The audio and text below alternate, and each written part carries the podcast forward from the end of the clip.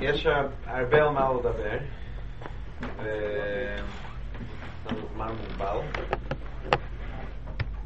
אני רוצה לדבר על כמה דברים טכניים. טכניים זאת אומרת דברים שכדאי לדעת, דברים שכדאי להיות מוכנים לזה. ובינתיים לא שמעתי שהשיעורים המדריכים מדברים, מדברים על הרבה דברים חשובים, וזה כמה דברים שלא מדברים עליהם, שהייתי רוצה לדבר עליהם. כדאי להיות מוכנים לזה. בוא נקרא דברים. תקופות, ניסויים, בפרט לשון הראשונה, שכדאי להיות מודעים לדברים האלה. ואז נעבור קצת לדברים יותר מופשטים ב... ביחסים, בשלום בית, ב... בדרך שיהיה... שיהיה תקשורת בריא ולהבין אחד את השני וכו' וכו'.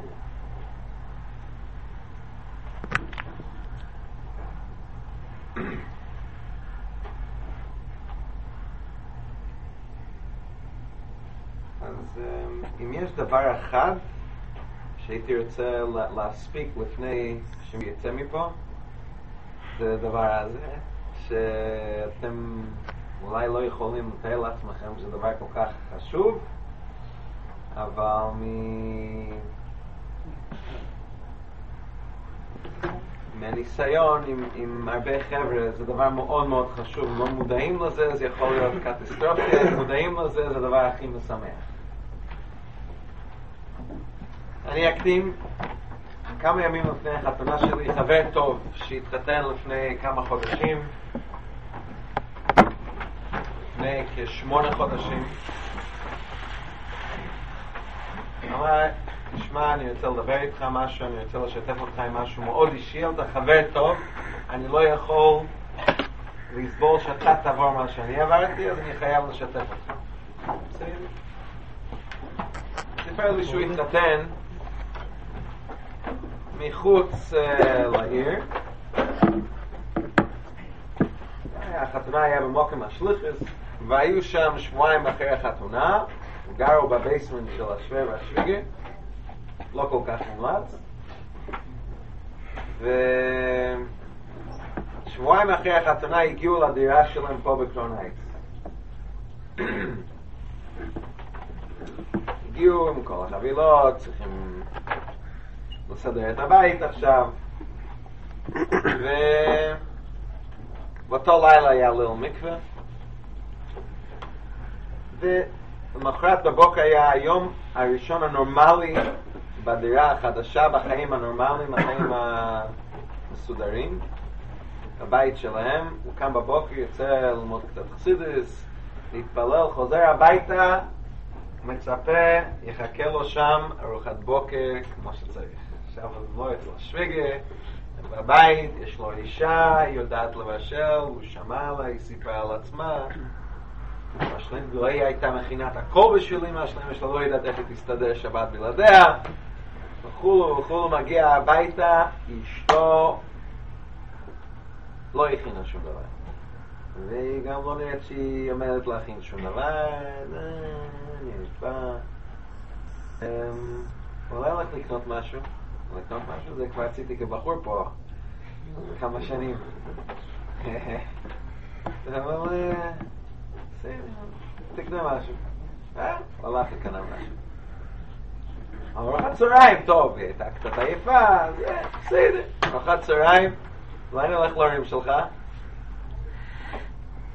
אולי אמא שלך, אולי... הלך הביתה לאכול שם טונה עם קקים, התחתנתי. מה, על היום הראשון ככה? ארוחת ערב? תשכח. היא לא מבשלת. לא מבשלת? לא מבשלת. לא בא לי. לא בא לי. למחרת, עוד יום, אז הוא קצת, קצת אמר משהו. אמר, חושב שהתחתנת איתי שאני אבשל? מה אני... הטבחית שלך? זה... היא לא רוצה ללכת לשעור, לא בא לי ישר ללשעור. לא יודע מה קרה, היא סיפרה כמה היא אוהבת לבשל, היא לא מבשלת שום דבר. משהו מתחילה, הוא מהיר, מתחילה לבכות. הוא לא הכיר אותה כבחיינית כזו, מה קרה? בקיצור, היה פה הנהגה מאוד מוזרה, היא לא הייתה מצב רוח לשום דבר.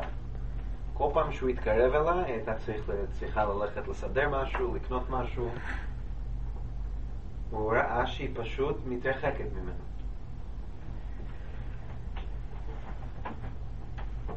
בקיצור, הגיע למצב שכבר היה כל אחת שיטה, הוא קצת, יש לו תוקף, הוא התחיל לדרוש, מה זה? לא יכול להיות ככה בית, את לא, את לא מנקה את הבית, את לא מבשלת, את לא עושה שום דבר. אני בכוילו, אני גם יודע לבשל. תלכי עד לכוילו, אני אבשל. אין לי בעיה.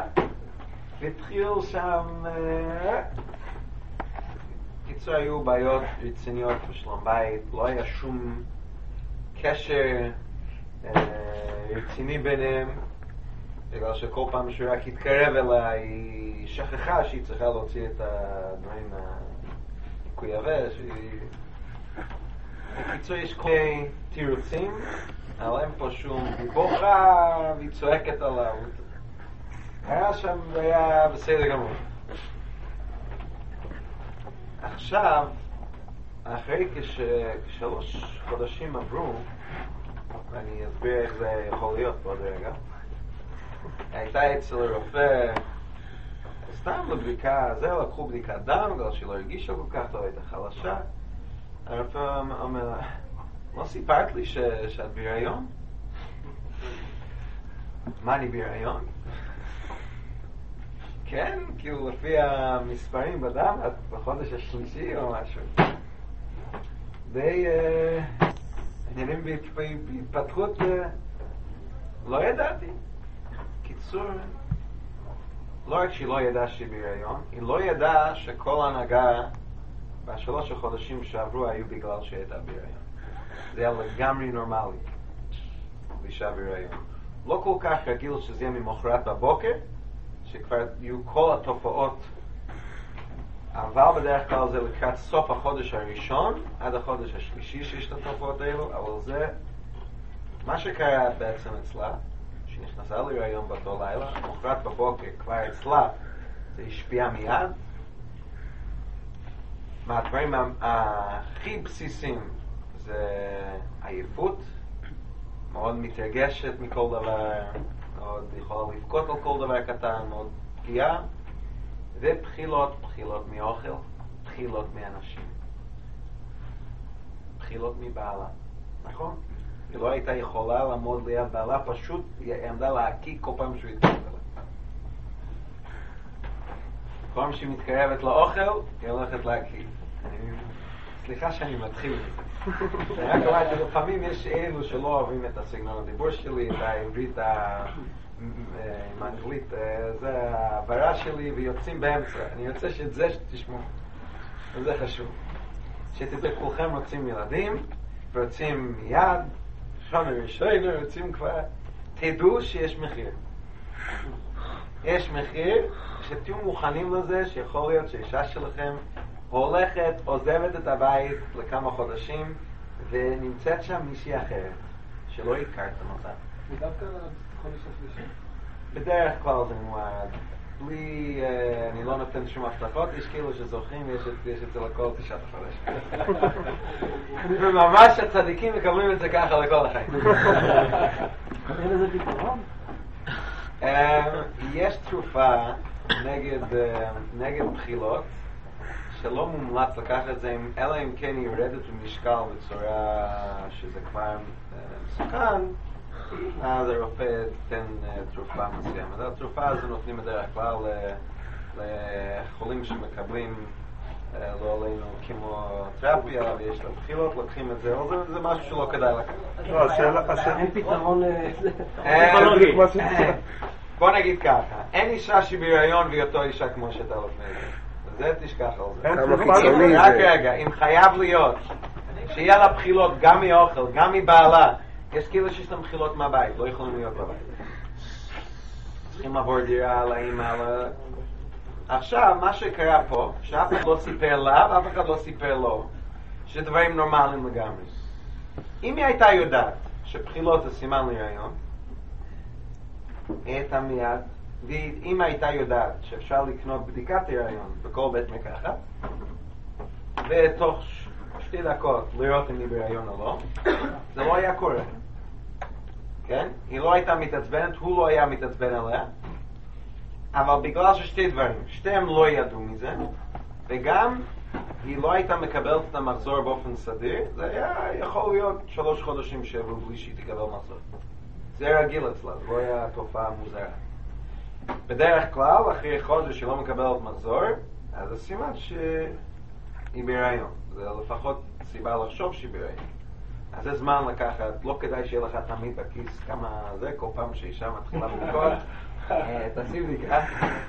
לא כדאי לעשות את זה, מאוד לא כדאי, אבל אם עובר הזמן שהיא אמורה לקבל את המחזור, היא בדרך כלל מקבלת באופן מסודר, ופתאום היא לא מקבלת, ורואים סימנים וכולו, אז אנחנו הולכים לבית מקחת, לא צריכים להתבייש, לא צריכים ללכת לבית מקחת לעיר אחרת, לא גזלת שום דבר, מותר לבקש בדיקת היריון, זה לא סוף העולם. אני זוכר פעם ראשון שרציתי לקבור את עצמי. אז הלכתי פה בקינגסטון לקנות עדי בדיקה, הגעתי ואמרתי, שאל, בבקשה, עדים, עדים, מה? מה? עדי בדיקה? אוקיי, אוקיי. רציתי לקבור את עצמי פשוט שם שם. וואו, אני גנבתי פה משהו. בסדר, כלום. זה נורמלי. מאיזה חנות שואלים את המעביקות? בסדר, אתה אישה סכנה, אתה לא שם.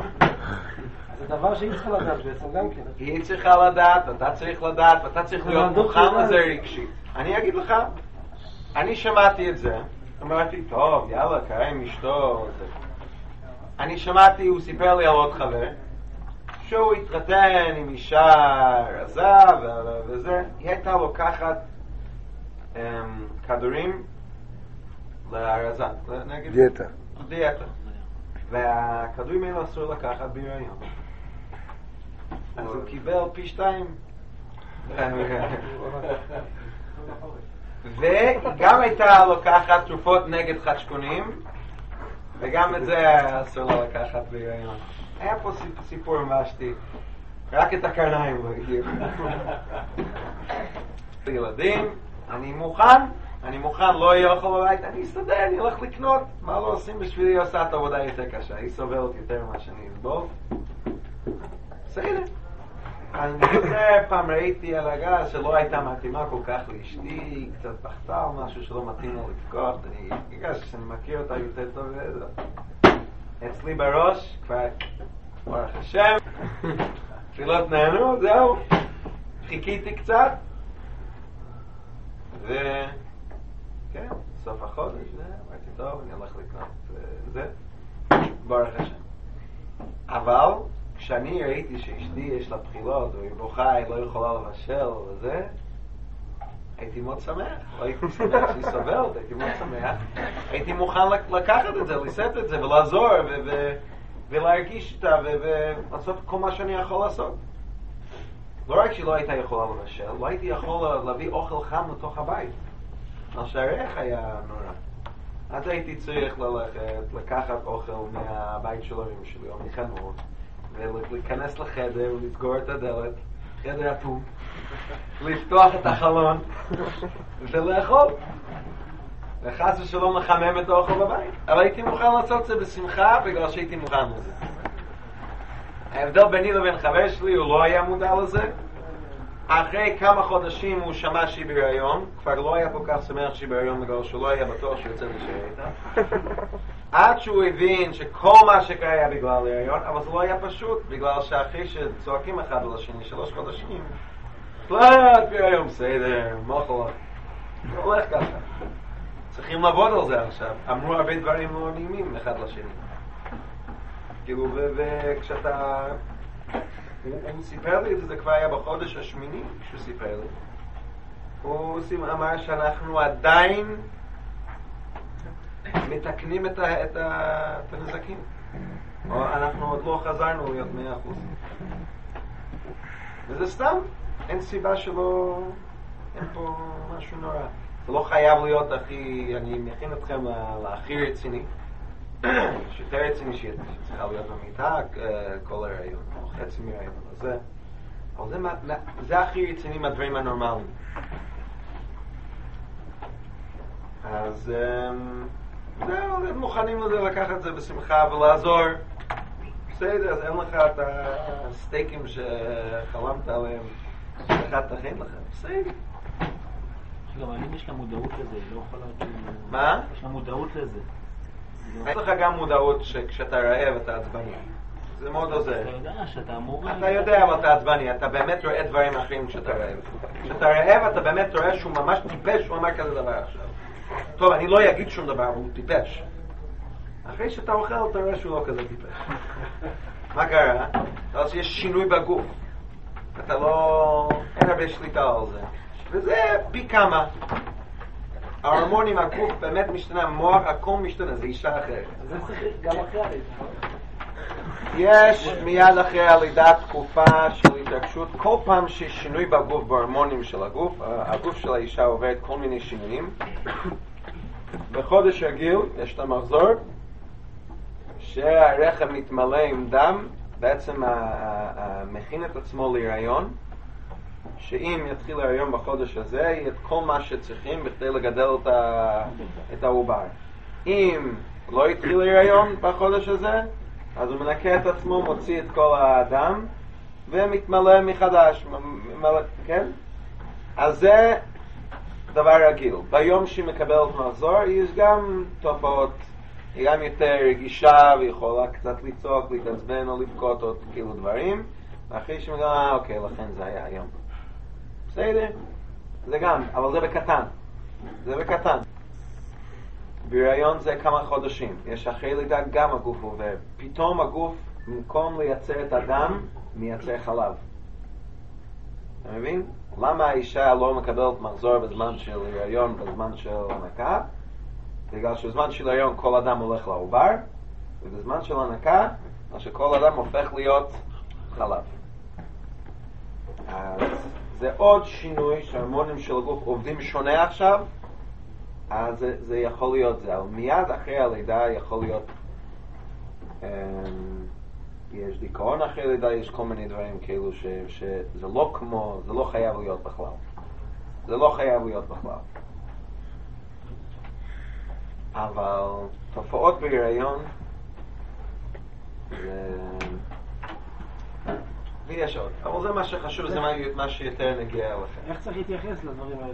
להתייחס עם הרבה רגישות, הרבה הבנה, לעזור בכמה שאפשר לעזור, ולא לתת לה להרגיש רע שהיא לא מבשלת אותך.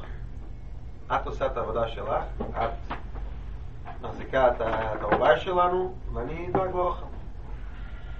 יכול לפגוע. עכשיו, מה יכול לעזור קצת? כל שינוי. מה שמעניין שהבחילות זה מגיע מדבר מוכר. הבחילות מגיעים מכל דבר מוכר. אם היא הולכת לחתונה, היא נמצאת במקום זר, זה לא בבית, יש אוכל אחר, היא יכולה לסבול את זה. בחתונה היא יכולה לאכול. מה הכוונה יכולה לסבול את זה? היא גם סובלת מזה? היא תאכל אוכל, אין לה בחילות. כל ההנהגה הזו זה בבית עם בעלה, עם האוכל שלה. אז איך שנכנסים להיריון לעבור דירה פשוט?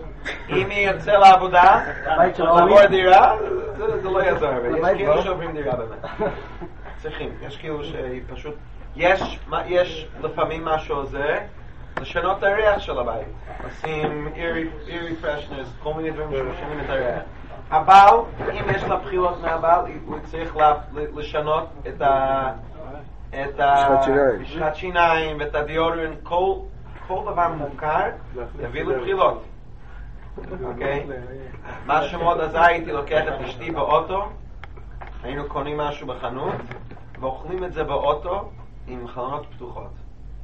אז כאילו היינו מוצאים למקום שקט, ובחוץ יש אוויר, זה אוכל שלא מכירה, זה מקום שלא מכירה, אין שם בחילות. איך שזה עובד, אני לא יודע. זה יכול אצל ההורים שלה, זה גם מקום שונה? זה גם יכול להיות בעיה. הכי גרוע, הכי קרוב זה הכי גרוע. אז אם יש לה בחילות ממך, תיקח את זה כמחמאה.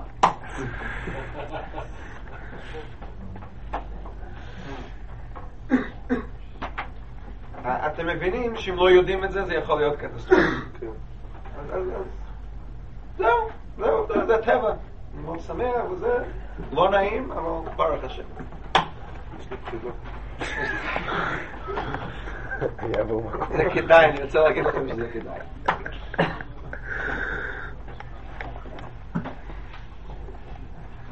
אוקיי, דבר שזה פחות נעים, ובכלל לא חייב להיות, אבל כדאי להיות מוכנים, אם יודעים מי איזשהו גוי שעובר כזה דבר. וזה, תהיו מופתעים לדעת ש... אני שלוש מתוך ארבע בהיריון הראשון יש הפלה. זאת אומרת שההיריון לא מחזיקה מעמד. עכשיו, למה לא יודעים מכל כך הרבה שזה? בדרך כלל, הרוב זה קורה בתוך החודש הראשון. בתוך החודש הראשון, הרבה עוד לא יודעות שהן בהיריון. אז לא לקחו בדיקת היריון. אז זה יכול לקרוא בזמן של קצת לפני או אחרי שהיא מקבלת מחזור, ויכולה בחודש הראשון הגודל של העובר זה כמו, כמו אורז, ולא שמים לב לזה. כמו, כמו כל פעם שמקבלת מחזור. קצת יותר, קצת יותר קר, אבל בסדר, הכל באזור. אז רוב הזמנים לא יודעים מזה, לא יודעים מזה, בסדר. אז בחודש הראשון זה הכי רגיש, בשלוש החודשים הראשונים. זה שלב ב' בזה, אחרי השלוש החודשים הראשונים זה יותר יציב, יש חזקה על ההיריון, וזה כבר נדיר שיקרה אחרי זה. לכן, לא מספרים על ההיריון, גם לקרובים, עד, עד שלוש חודשים. למה? זה זמן סכנה, לא כדאי שילדים ידעו, אני כזה דבר בגלל שמאוד יכול להיות שזה לא יחזיק מעמד, אז לא כדאי שילדים יצטרכו לעבור את ההרזבה, ושלא יהיה עין הורף, ושזה יהיה הדבר סמוי מן העין, לא מספרים על זה בהתחלה.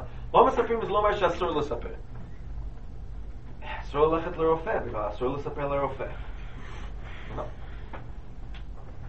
לא סתם מדברים. אם צריכים ללכת לרופא, אם צריכים לשאול את האמא לאיזה רופא ללכת אפשר ללכת. אם היא צריכה רגשית תמיכה מאחותה, היא יכולה, מותר לה לדבר עם אחותה. היא לא עושה הכרזות, היא סתם מדברת עם, עם, עם אנשים על זה.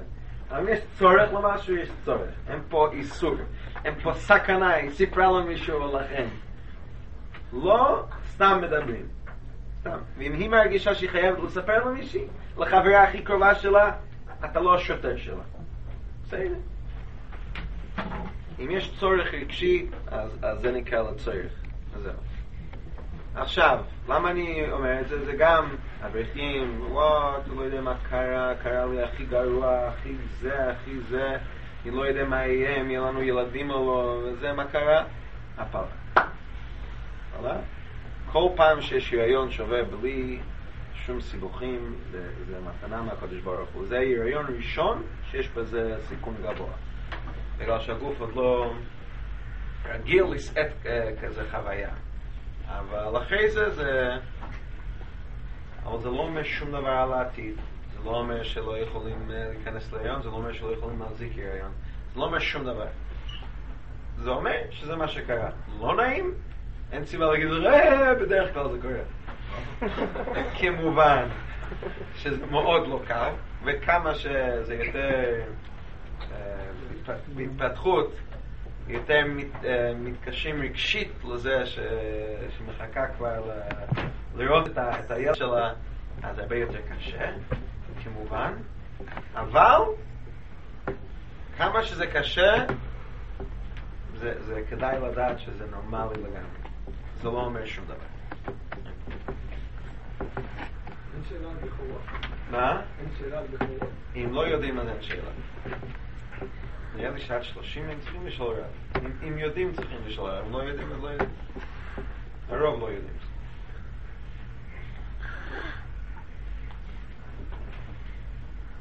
צריכים להיזהר, סתם זה זה שטות, זה עלה בראש, אז אני אספר אולי זה השכח פרט, בטח השכח פרט. חברה התקשרה לאשתי, אל תשאלי, הייתה לי עכשיו הפלה. ממש עכשיו, אני בטראומה. מה קרה? לקחתי בדיקת היריון, ויש אני בהיריון, ועכשיו קיבלתי מחזור. פשוט, לקבל מחזור זה, זה הפלה. יו, זה, היא בכתה, ואחרי כמה שעות היא מתקשרת. יו, זה לא הייתה הפלה, זה סתם היה, קיבלתי מחזור, לא הייתי בהיריון. קניתי את ה... את, את ה לא, לא בדיקת היריון, קניתי בדיקת ביוץ. זה נראה אותו דבר. וקליתי את זה בטעות. היא ישראלית, היא גרה באמריקה, היא קנתה את הבדיקה הלא נכונה. והיא עשה שהיא בסדר. סתם, כדאי לדעת. אוקיי. בוא נבוא, בוא נמתיש לראות אחרי איזשהו מזגן או... צריך להביא רמקול גם. טוב, תשמע, זה עושה רעש מאוד חזק. צריך להביא רמקול, יש שם. תפתחו דלת. זה ידיף לא לקטוע, לא. אני אסתדר, שלמה. שלמה שיר. אני אסתדר. מים, מים, מים. מים? מים. כן, מים זה טוב. מים גחמה. משהו המוני. שישים שיר. כמה פעמים זה נורמלי שקורה? כמה פעמים זה נורמלי, בגדר הנורמלי שקורה הפעלה? בהיריון הראשון זה שבעים וחמישה אחוז. לא, אני יודע מזה. זהו, פעם אחת זה מה שדי נורמלי. יש כאילו שזה קורה פעמיים מיד אחרי החתונה. זה גם לא אומר ש... אף פעם לא שומעת על זה. מה? אנשים לא מסתובבים ברחוב ומכריזים. גם הורים לא מספרים לילדים. בכל משפחה גדולה,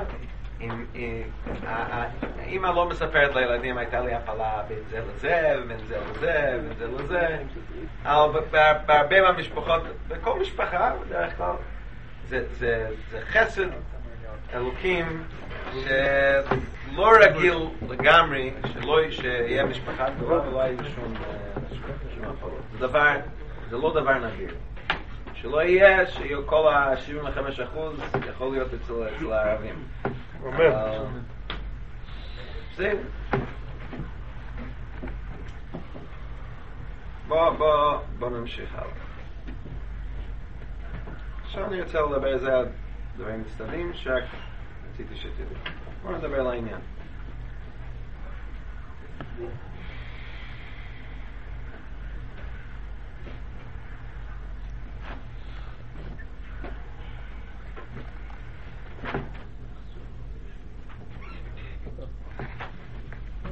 אף פעם, אני לא חושב שבהיסטוריה של אנשים נורמליים אממ יש בעיות בשלום בית בגלל שלא מספיק מאוהבים אחד בשני, או האישה לא מספיק, לא מספיק יפה. זה דברים שאולי מפריעים בפגישות ואחרי החתונה, וזה דברים שמתרגלים לזה.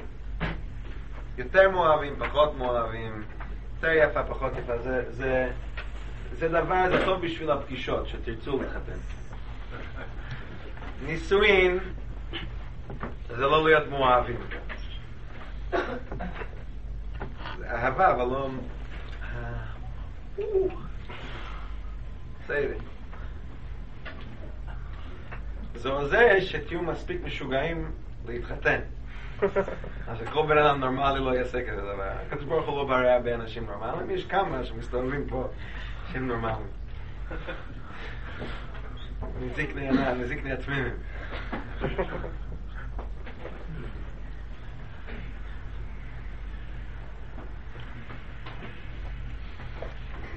אני זוכר שאחותי שאלה, מה אתה חושב? תקה גדולה. איפה יש יותר אהבה? בשון הראשונה? אצלך בשנה ראשונה? או אצל סבא וסבתא, עליהם השלום, שהם היו בנראה לי שבעים וחמש שנה אחרי החתונה. איפה יש את האבא?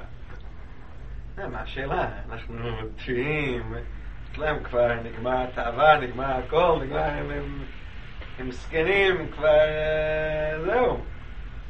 אנחנו צעירים, אנחנו מתלהבים וזה, בטח יש את האהבה בנראה שאין. זה מה אתה טועה.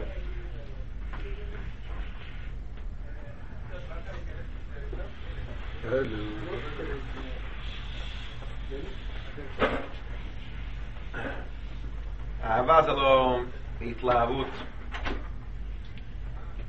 זה לא ה... אהבה זה אחדות, אהבה שיש קשר אמיתי. אהבה זה שאין פה שתי צדדים, אין פה שתי קטעים, איך אומרים? קבוצות. אה? קבוצות. אין פה תחרות. בואו נדבר דוגרי, עכשיו שמתחתנים, אני מקווה שהם פה חברים טובים שזה. חברים, זה, זה שטויות. אחרי הכל, כמה שאתה אוהב חבר ואתה שמח בשמחתו, אתה יכול לרקוד בחתונה של חבר שלך, ובאותו זמן לקנא בו שהוא קיבל שידוך טוב. זה לא סתירה. קיבל שידוך טוב, וואו, ראית את הקהלה, את המשפחה, יש שם כסף, וכל מה שאתה חושב חשוב, ואתה רוקד ושמח איתו, ואתה גם יכול לקנא בו באותו זמן. החבר שלך יכול לזכות בלוטו, ואתה יכול ממש להגיע לבית שלו ולשמח איתו, גם בגלל שלא היית לך קצת, אבל באותו זמן אתה מקנא בו. בואו נדבר דבר שאף שאף אחד לא ירים ידיים אם זה נכון אצלו, זה יכול להיות נכון אצל כמה מאיתנו. חברה היה גביר גדול, זכה בלוטו, והוא הפסיד את כל הכסף. אתה יכול ממש לפגות ביחד איתו, יש פה גם קצת נחמה.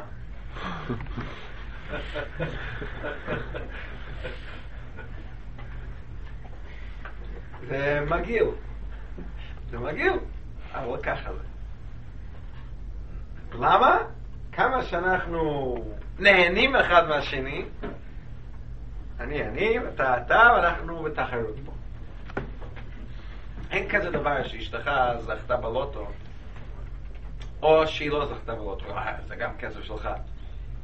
היא דיברה איפשהו, והיא נתנה הרצאה, וכולם מדברים על ההרצאה המוצלחת שלה, ואתה שומע מכל הצדדים שמחמיאים, ואתה מקנא בה. אין כזה דבר שאתה מקנא. ההצלחה שלה זה... ההצלחה שלך. מי עשתה פשלה זה פשלה שלך. אין כזה דבר שאתה שמח. היי, חשבה שתדעו, כולם יענו. היא ידעה מה במה מקום. אין כזה דבר. טוב שהיא אותה. אין כזה דבר. זה אשתי. אני שמח שהצליח, אני שמח בשבילה.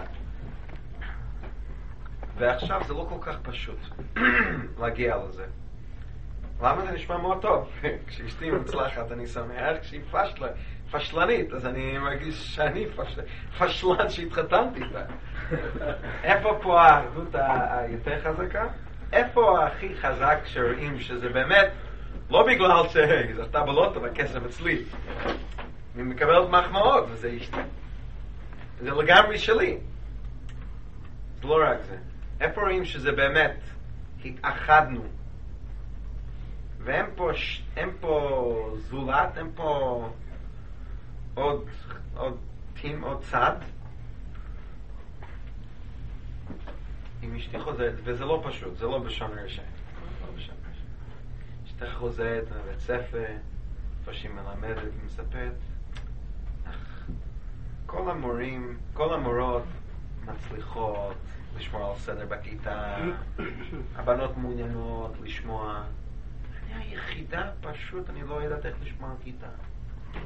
הם לא, לא מעניין אותה מה, מה שאני מלמדת. אני פשוט מרגישה פשלנית.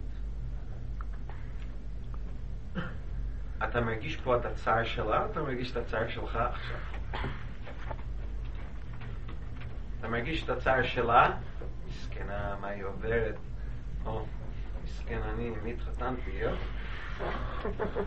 על מי אתה חושב עכשיו? על עצמך או עליה? היא יכולה לגלות חיסרון שלה, ואתה, ואת, ואתה כואב את הכאב שלה, אתה מקבל את זה, זה מי שאני.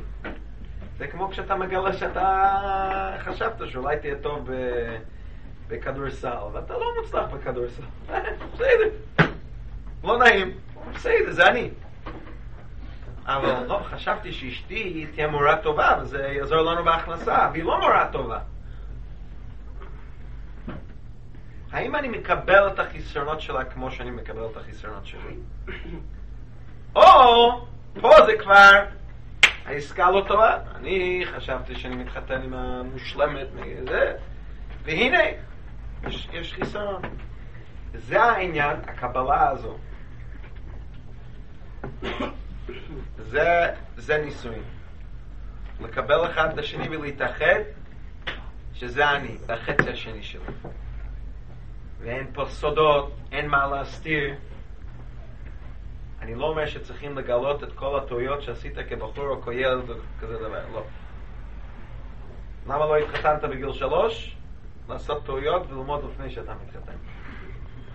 אז בסדר, עשית את העבודה שלך. אתה מתחתנת, אתה לא חייב לספר סודות מהעבר. אבל אין סודות עכשיו לחיים שלי מאשתי. אין סודות עכשיו. אין סודות, אני לא מתבייש, זה אני היא והיא אני, והיא לא צריכה להתבייש ממני. זה שלום בית, קבלה, ושיכולים להיות פתוחים לגמרי, ואין שום פחד שאני צריך לעשות רושם וכו' וכו'. זה לא דבר שקורה בין לילה, זה לא... זה דבר שמתפתח עם הזמן. כשיש את זה, זה שלום בית אמיתי. אוקיי. Okay. עכשיו בואו נדבר, בעיקר בשון ראשון איפה שעובדים, ליצור את הקשר הזה. רוצים את הקשר הזה, כל אחד רוצה להתחתן ולהרגיש שמקבלים אותי איך שאני. אני רוצה להיות אני, אני רוצה אצל החברים, אני צריך להיות מהחברה, אני צריך להיות כזה ואני צריך להיות כזה. אני רוצה מישהי, והיא רוצה מישהו. הצורך להתחתן זה שמישהו יקבל אותי איך שאני, וזה לא פשוט, יש הרבה ניסיונות בדרך.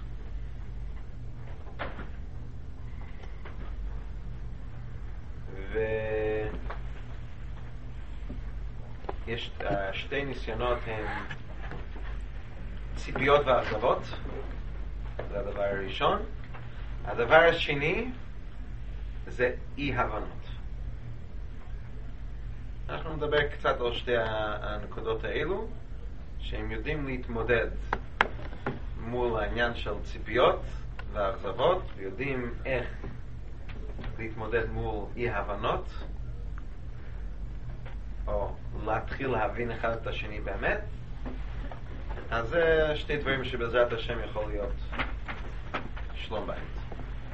אז דבר ראשון, ציפיות והאכזבות.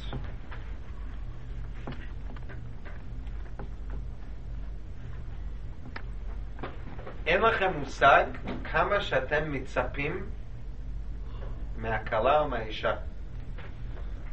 אתם מצפים את הכל. את הכל. אתם לא יודעים אפילו מה זה הכל. אתם לא יודעים מה הצרכים שלכם. אם לא הייתם נשואים, אתם לא יודעים מה הצרכים שלכם. מישהו פה יכול לחשוב שיש לו צורך שהוא מגיע הביתה מהכולל, שהאוכל כבר יהיה מוכן וחם על השולחן, בדיוק, ושאשתך לא תהיה בטלפון, ושתהיה מוכנה לקבל אותך עם שתי הידיים פתוחות, שלום, וזה, ולא לדבר עם אף אחד, עד שאתה עוזב את הבית. מישהו פה חושד בעצמו שהוא ייפגע אם הוא נכנס הביתה ויקח שתיים וחצי דקות עד שהאוכל יהיה מוכן. מישהו פה חושב שהוא ייפגע אם הוא נכנס הביתה ואשתו בטלפון ל-שלושים ושתיים שניות. לא, מה אנחנו צוחקים, פיטל, זה, מה אני מסורב, זה זה, אבל תדע שאנחנו מצפים המון ומאוד כואב על כל דבר, כל דבר שחשבנו ש... שהאישה כן טובה בזה והיא לא טובה בזה, חשבנו שהיא יותר חכמה, היא פחות חכמה, חשבנו שהיא יותר יודעת לבשל יותר טוב, היא פחות, חשבתי שהיא יותר מסודרת, היא פחות מסודרת, חשבתי שהיא אף פעם לא עושה טעויות, היא עשתה כמה טעויות, חשבתי שהיא תהיה לגמרי בטלה לדעתי ולא לגמרי בטלה לדעתי. בוא נגיד ככה, בוא נדבר מאוד דוגרי, הנפש שבהם שלנו רוצה, חושב שמגיע לו הכל, מגיע לאישה הכי טובה, ומגיע לאישה שתהיה בטלה אליי לגמרי, לגמרי, שאני אשלוט עליה מאה אחוז. הנפש שבהם שלנו רוצה לשלוט. הנפש שבהם רוצה שאישה תאהב אותי בלי גבול, שתהיה בטלה אליי בלי גבול, שתיתן לי את כל מה שעולה על ליבי, בלי גבול. יש לנו ציפיות לגמרי לא בפרופורציה למציאות. אני חושב שלנו.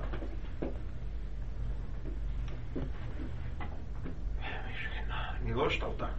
אני אף פעם לא ניסיתי להשתלט על מישהו.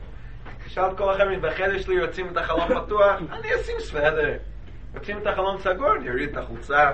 אני אומר, איזי. כן, בחדר.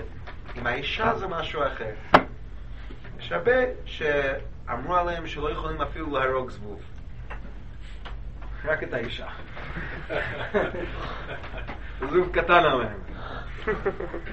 מה קרה? אף פעם לא חשבו שהם חייבים לשלוט על הזבובים, אף פעם לא חשבו שיש להם את הזכות לשלוט על החברים בכיתה או החברים בחדר. אבל אשתי, מי כן תהיה בטלה אליי אם לא אשתי? מי כן נשמע? מי כן יקבל דעתי אם לא אשתי? הורים שלי לא קיבלו את דעתי, חברים שלי לא קיבלו את דעתי, בסדר, אבל אשתי? אשתי? יש כאילו מרוב שאף פעם לא השתלטו על אף אחד בחיים שלהם, משתלטים על האישה בצורה אכזרית. בדיוק מה יכולה, מה הוא כן אוהב, את לא יכולה לבוש את זה, אני לא אוהב את זה, אסור לך לבוש את זה. שמעתי מהשואר שלי סיפור מהאברך שנתן לאשתו לבוש רק דבר אחד מכל הדברים שהיה לה. שבוע שלה מסתובבה באותו דבר, בגלל שהוא לא, רק אהב את זה. מטורף, עדין, עדין, עדין, חבל על הזמן.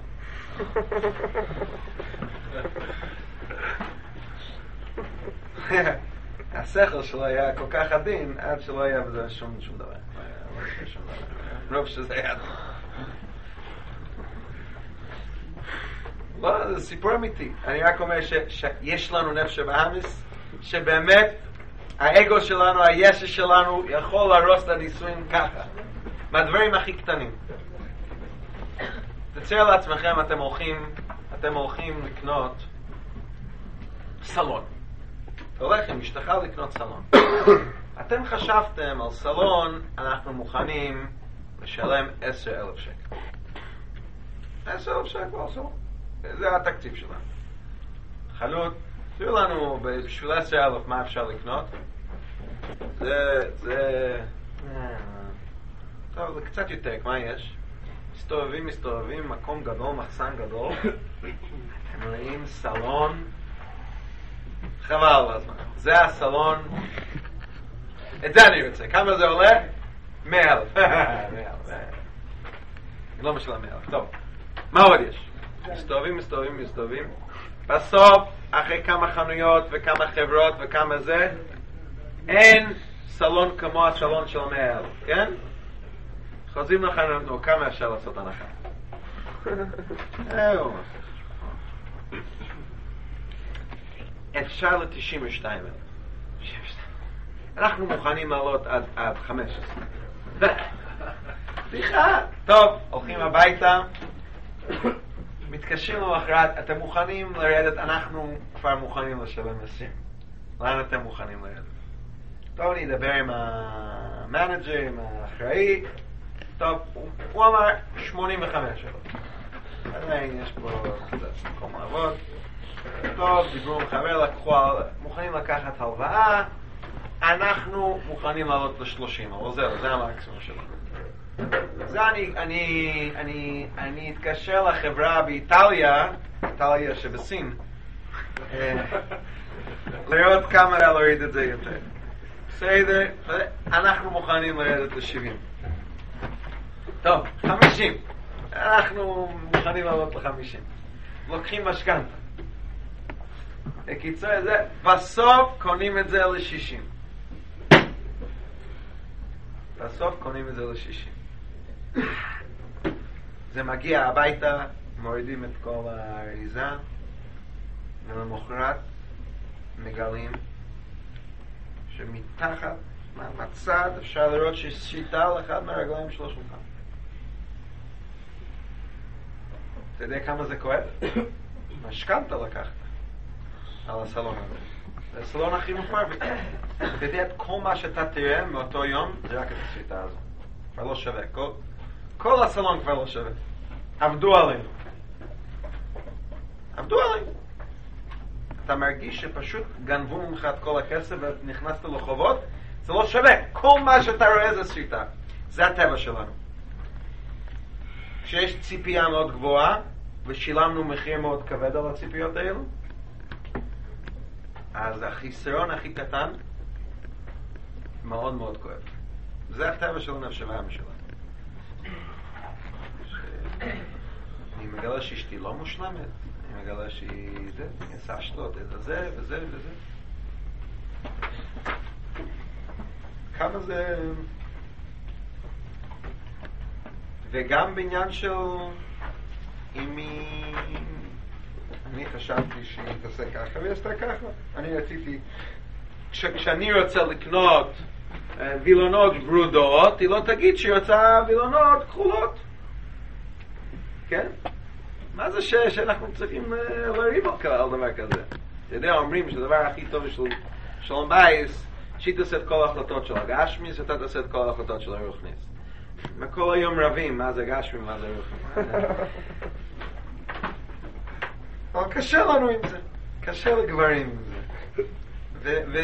וזה בדיחתי כששומעים את זה, כשאתם עוד לא נשואים, זה דבר כבד, זה בעיה. יש לנו ישס ואנחנו, יש לנו ציפיות, מאוד קשה לנו לקבל. כל חיסרון וכל חוסר ביטול או כל אכזבה. לכן אומרים בנישואים ציפיות הם טוב לקריות. עדיף. אבל אבל רציני זה דבר שצריכים לעבוד על זה, זה דבר שצריכים לעבוד על זה. אני זוכר פעם התקשרתי לשוער שלי באלם, הגיע אליי אברך, הוא היה תלמיד שלי, הייתי בקשר איתו לפני החתונה, כשהוא החתן היה קצת לבדיק. הוא, מתחתן, הוא, הוא מתקשר אליי, אפשר להיפגש, זה שישה שבועות אחרי החתונה. הייתי, תשמע, אבי סטרנברג, I made a big mistake, עשיתי טעות נוראה. מה עשית? כי התחתנתי עם אשתי. טעות. טעות. היא לא האישה נכונה בשבילי. אף פעם לא שמעתי כזה, כאילו, זה די חריף. אל תדאג, זה נורמלי, זה רגיל, ככה זה בהתחלה, אתה תסתדר, אתה קצת... הוא קצת התחיל לספר לי, ואני בסדר, היא תלמד קצת, אתה תלמד, תבוא, כשהוא באמצע, בסדר. אבל לא הייתי רגוע, אז התקשרתי לשוער שלי.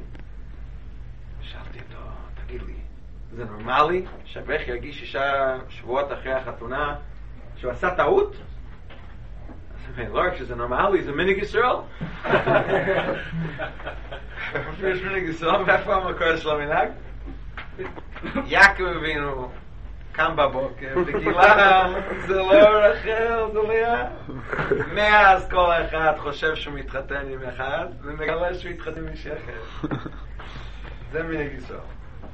אבל אמר לי, תשמע, אם מוכנים לעבוד על זה, אז מקבלים בסוף גם את הרחל.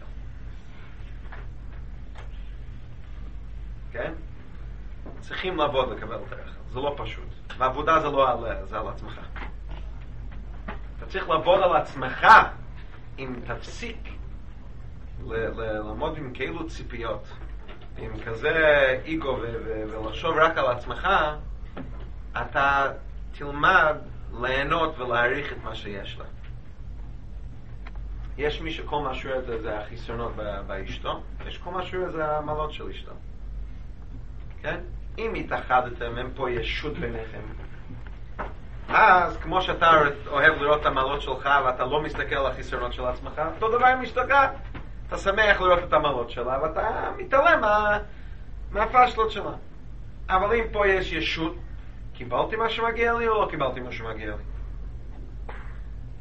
אז... כאילו קניתי פה משהו, אני שילמתי את כל, ה... כל החיים שלי שילמתי על זה. מסרתי ככה, כל החתונה וכל זה. אם יש פה את הבעיה הזו של הישות שמגיע לי הכי טוב, מגיע לי שכולם יהיו בטלים אליי, מגיע לי שאשתי תכין לי הכל, מגיע לי שאשתי תהיה לגמרי, אבל לא יהיה לה אף אחד בחיים שלה חוץ ממני, וכולו וכולו. יש מקום בנפש המאמר שלנו שבדיוק מבקש את זה. כמה שזה לא נורמלי, מבקש בדיוק את זה.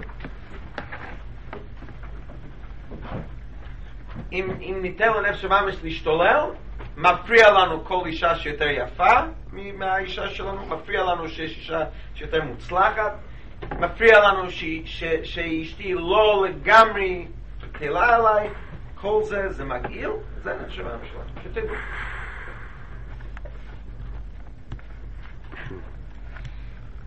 וצריכים לעבוד על זה. צריכים לעבוד על זה.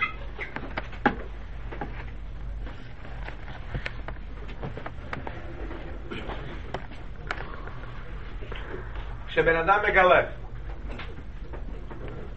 שיש איזשהו מידה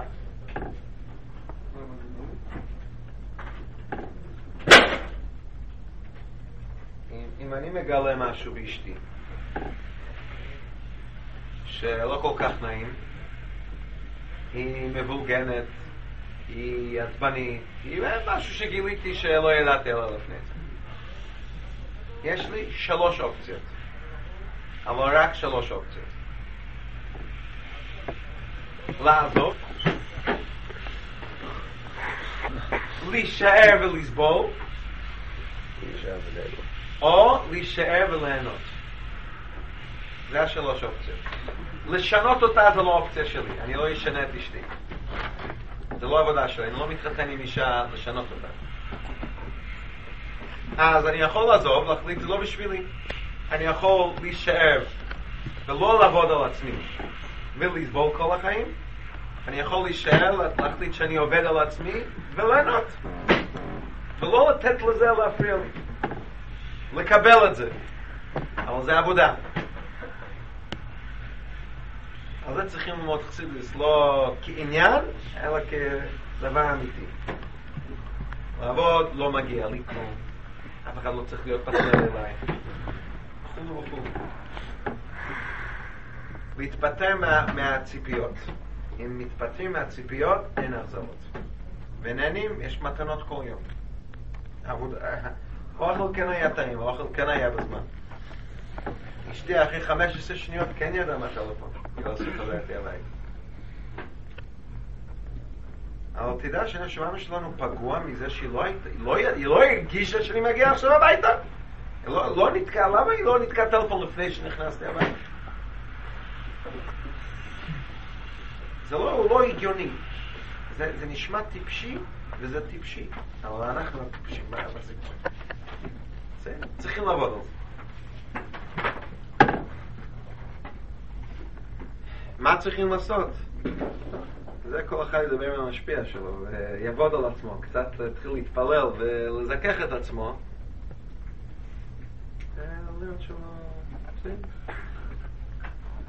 לא מגיע לו שום דבר, לא זה, הוא צריך להיות שמח עם מה שיש. ואל תחשוב שאם היו נתונים יותר טובים היית יותר שמח. אי אפשר לרצות את, את, את הנפש המאמץ. אי אפשר לתת לו מה שהוא מצפה, בגלל שהוא מצפה שלימוס ובלי גבול, זה ביטול מוחלט שכולם יהיו בתימן ומציאס. זה מאוד מאוד קשה, זה מחלה שלא נדע מהנפש שלנו. אבל באמת, אני מדבר מאוד ברצינות, זה עבודה.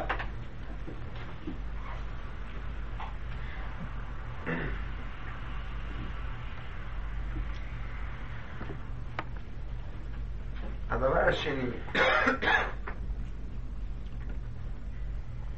זה עניין של תקשורת, להבין אחד את השני ומנע מאי הבנות, שאי אפשר מנע מזה, יהיו אי הבנות, אתם תפגעו באנשים שלכם, לא ברצון, אתם תפגעו בהם, והם יפגעו בך, בלי כוונה, וחייבים ללמוד איך להתמודד. הדרך היחיד להגדיר את זה, זה פשוט, זה דרך אפור. אתם מדברים שתי שפות שונות. יש לכם עולם מושגים שונה. כל שתי אנשים שונים, כל שתי משפחות שונים, וגבר ואישה הם שתי עולמות שונים לגמרי.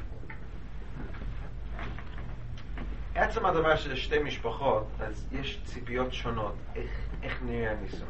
אתן דוגמה מסיפור. מה יש לשואל? בחור לקח החלטה, ראה את החברים שלו הולכים עם, עם פרחים בערב שבת. אנחנו הולכים עם מצדה עוד מינימום כל השנה. וזה הגיע אותו. בחור חסידי, הוא חוזר עם מבצועים ככה. זה חבר שלו, זה הולך ככה. בעולם אני לא אביא לאשתי פרחים בערב שבת. איזה החלטה חסידית. איזה מגעיל זה. חפה. זה כמו בוחרים כאלה, אני לא אתחתן לעולם. אני לא קונה פרחים. מה קורה?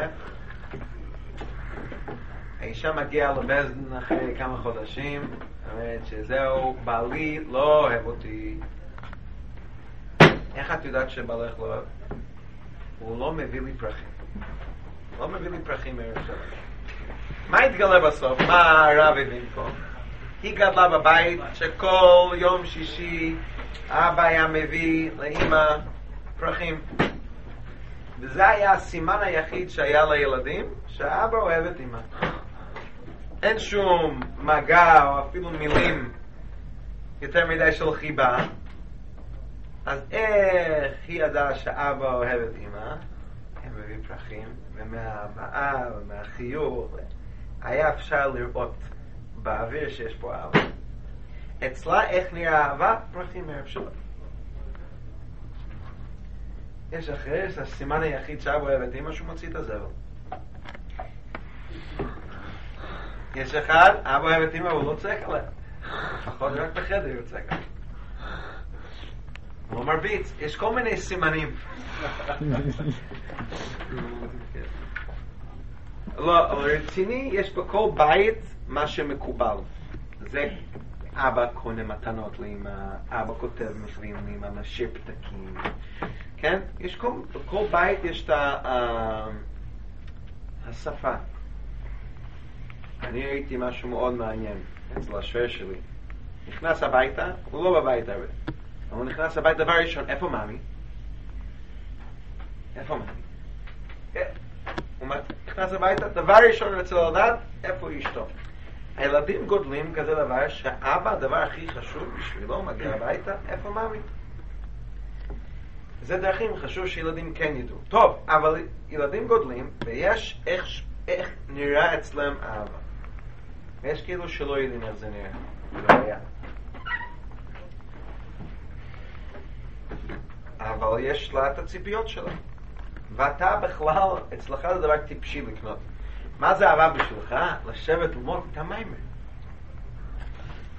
לעזור שיחה. ללכת איתה לקניות. לעזור לה עם כל ההחלטות במה שהיא קונה. אבל אצלה, לא, אמא שלה היא הסתדרה לבד בקניות. היא לא רצתה שאבא תבוא ועוברת. זה לא סימן, זה סימן שאתה לא סומך עליי. איפה הפרחים? אתה מבין שהוא חושב שהוא הבעל הכי טוב, הוא הולך לעזור אליו בקניות. בוא ניקח דבר כזה. מישהו סיפר לי, שאלתי אותו, תספר לי משהו שמאוד שמח אותך בנישואין שלך. ומה מאוד שמח אותי? אשתי בכלל, ביום שאני יהיה לי יום מטורף, ויום הוא מאוד עסוק, הוא מנהל שלי איזשהו מוסד,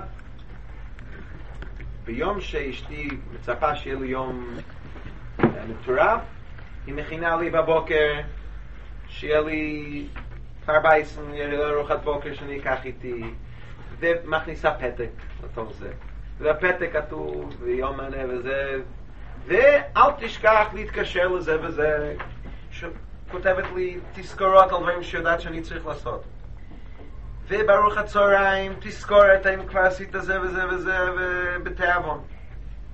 היא חושבת על כל הפרטים, ובאמת זה דברים שהייתי שוכח וזה. היא מזכירה לי, וואו, איזה, ממש אישה מסורה. אתה מבין שבן אדם אחר היה, היה יכול להיפגע מזה? היא לא סומכת עליי? לא סומכת עליי? היא כותבת לי, תזכור ללכת לשירותים אולי כתביר? לא הולך לבקביים אחר בבוקר? מה, אני טמבל? את לא סומכת עליי? אבל בעולם המושגים שלו זה היה נקרא אהבה, בעולם המושגים של מישהו אחר זה נקרא להיות נודניק, זה נקרא שחסר פה אימון, היא לא מאמינה והיא לא סומכת עליי. יש כאילו משפחות שהכל סוד, יש משפחות שהכל פתוח. אחד מגיע למשפחה שהכל סוד, הוא שומע, אשתו מדברת עם אחותה, כן, היום בעלי הלך לרעיון עבודה. מה קרה? זה לא עבד? לא, עוד לא... אז מה? אולי תשתה מאחותה כמה אני שוקר ו... זה הכל... הכל פה, תשים את זה בתקשורת, זה חיים האישים שלי, סליחה. יש כאילו שנפגעים מזה, יש כאילו שבכלל לא. איך אפשר לדעת?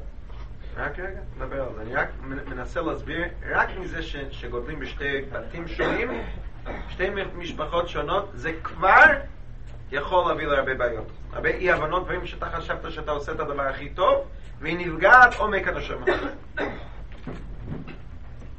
עכשיו, גברים ונשים הם גם שונים. יש להם צרכים שונים, רגשים, הם מצפים דברים שונים, מאוד מאוד שונים. פעם שמעתי מישהו אמר, זה לא שגבר ואישה זה משתים אותו סוג, כמה דברים שונים יש ביניהם. לא, הם שתי נבראים שונים לגמרי, ויש כמה דברים שהם דומים. עובד אחרת לגמרי, כל, ה...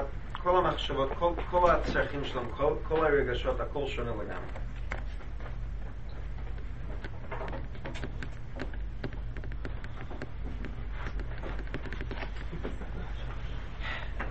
עכשיו, אפשר לשבת פה לספר סיפורים בלי סוף על, על דברים כאלה. על זה אני רוצה לדבר פתרון. על דבר ראשון זה פתרון לעבוד על הישות שלך.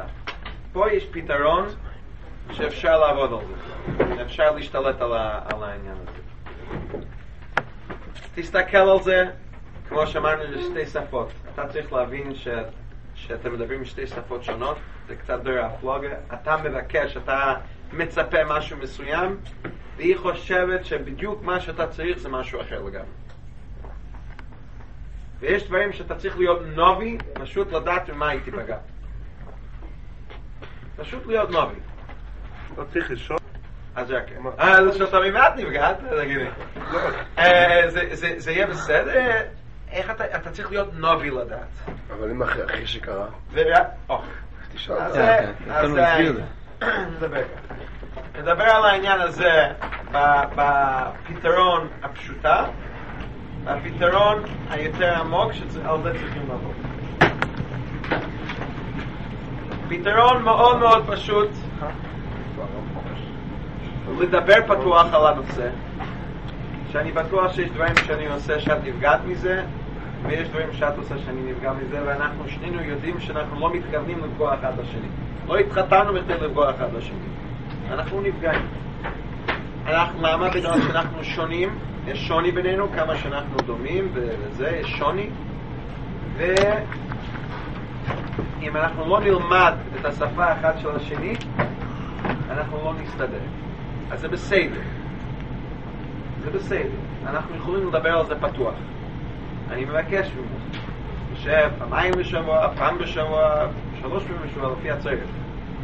שב על כוס קפה, על כוס תה, על כוס צ'וקו, מה שאתה רוצה. ואנחנו נדבר פתוח על הדברים שנפגעתי מהם. אני אדבר על הדברים שנפגעתי מהם. ואני מבקש ממך לדבר על זה. אל תקחי את זה אישית. כשאני אומר לך שפגעת בי, אני לא אומר שהתכוונת לפגוע בי. אני לא אומר שאת רעה, אני לא אומר שאת טיפשה. אני אומר שאת, שאת לא מכירה איפה הנקודות החלשות שלי. אני כמו שדה מוקשים. יש לה הרבה נקודות רגישים. ואת לא יודעת איפה הם. ואת הולכת על היבלות שלי, וזה כואב. ואני גם לא ידעתי איפה היבלות שלי. לא ידעתי שאני נפגע מזה שאין גביים במגירה בבוקר כשאני קם.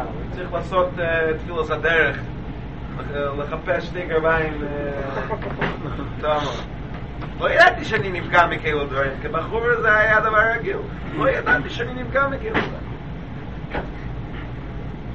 אז אני בעצמי לא יודע, אבל כשיהיה משהו, וכן נפגעתי משהו, אני, אני אספר לך על זה, ואני מבקש שתספרי לי שאני נוגע על יבלת, שאני דורך על יבלת שלך. בשעת מעשה או? רק, לא בשעת חס ושום, לא בשעת מעשה. הזמן, לא בשעת כעסה, ובלילה יושבים ביחד, בנוח, ומדברים. ושיהיה מובן, המטרה פה זה לא להאשים אף אחד, זה פשוט שנכיר אחד לשני. אנחנו לא רוצים לדרוך על היבלות, אני רוצה לדעת איפה היבלות שלך, כדי שאני לא אדרוך עליהם, אני רוצה שתדעי איפה היבלות שאני יודע שאת לא, לא רוצה לדרוך על היבלות שלי. Okay, עכשיו אני רוצה להגיד לכם שאתם לא תעשו את זה. אתם לא תעשו את זה בגלל שנשמע טיפשי, בעלותי, וישס. קמתי בבוקר, לא היו גביים, וקצת התעצבנתי. יש! שוגנר! אשתה היא לא... אשתה היא לא... לא משרתת שלך, היא לא התחייבה אף פעם שיהיה גביים כל בוקר מקופל במגירה. זה בסדר! אז אני נפגעתי, שאני אבוא לו לעצמי. כן? אז מה קורה מחר? מחר חזרת הביתה ואשתך דיברה עם אחותה בטלפון, בצחוקים דקה וחצי שטויות דיברו כשאני חזרתי הביתה. הוא לא, מה, אני השתלטן? מה, אסור לדבר בטלפון? אסור שיהיה לאחיות? נפגעתי, נפגעתי, תשים את זה בבטן, עמוק בבטן, תשתוק, לך חצי דשית. ואז למחרת חזרתי הביתה והאוכל לא היה מוכן שבע דקות, מתרעב כמו כלב, לא כמו כלב, ממש.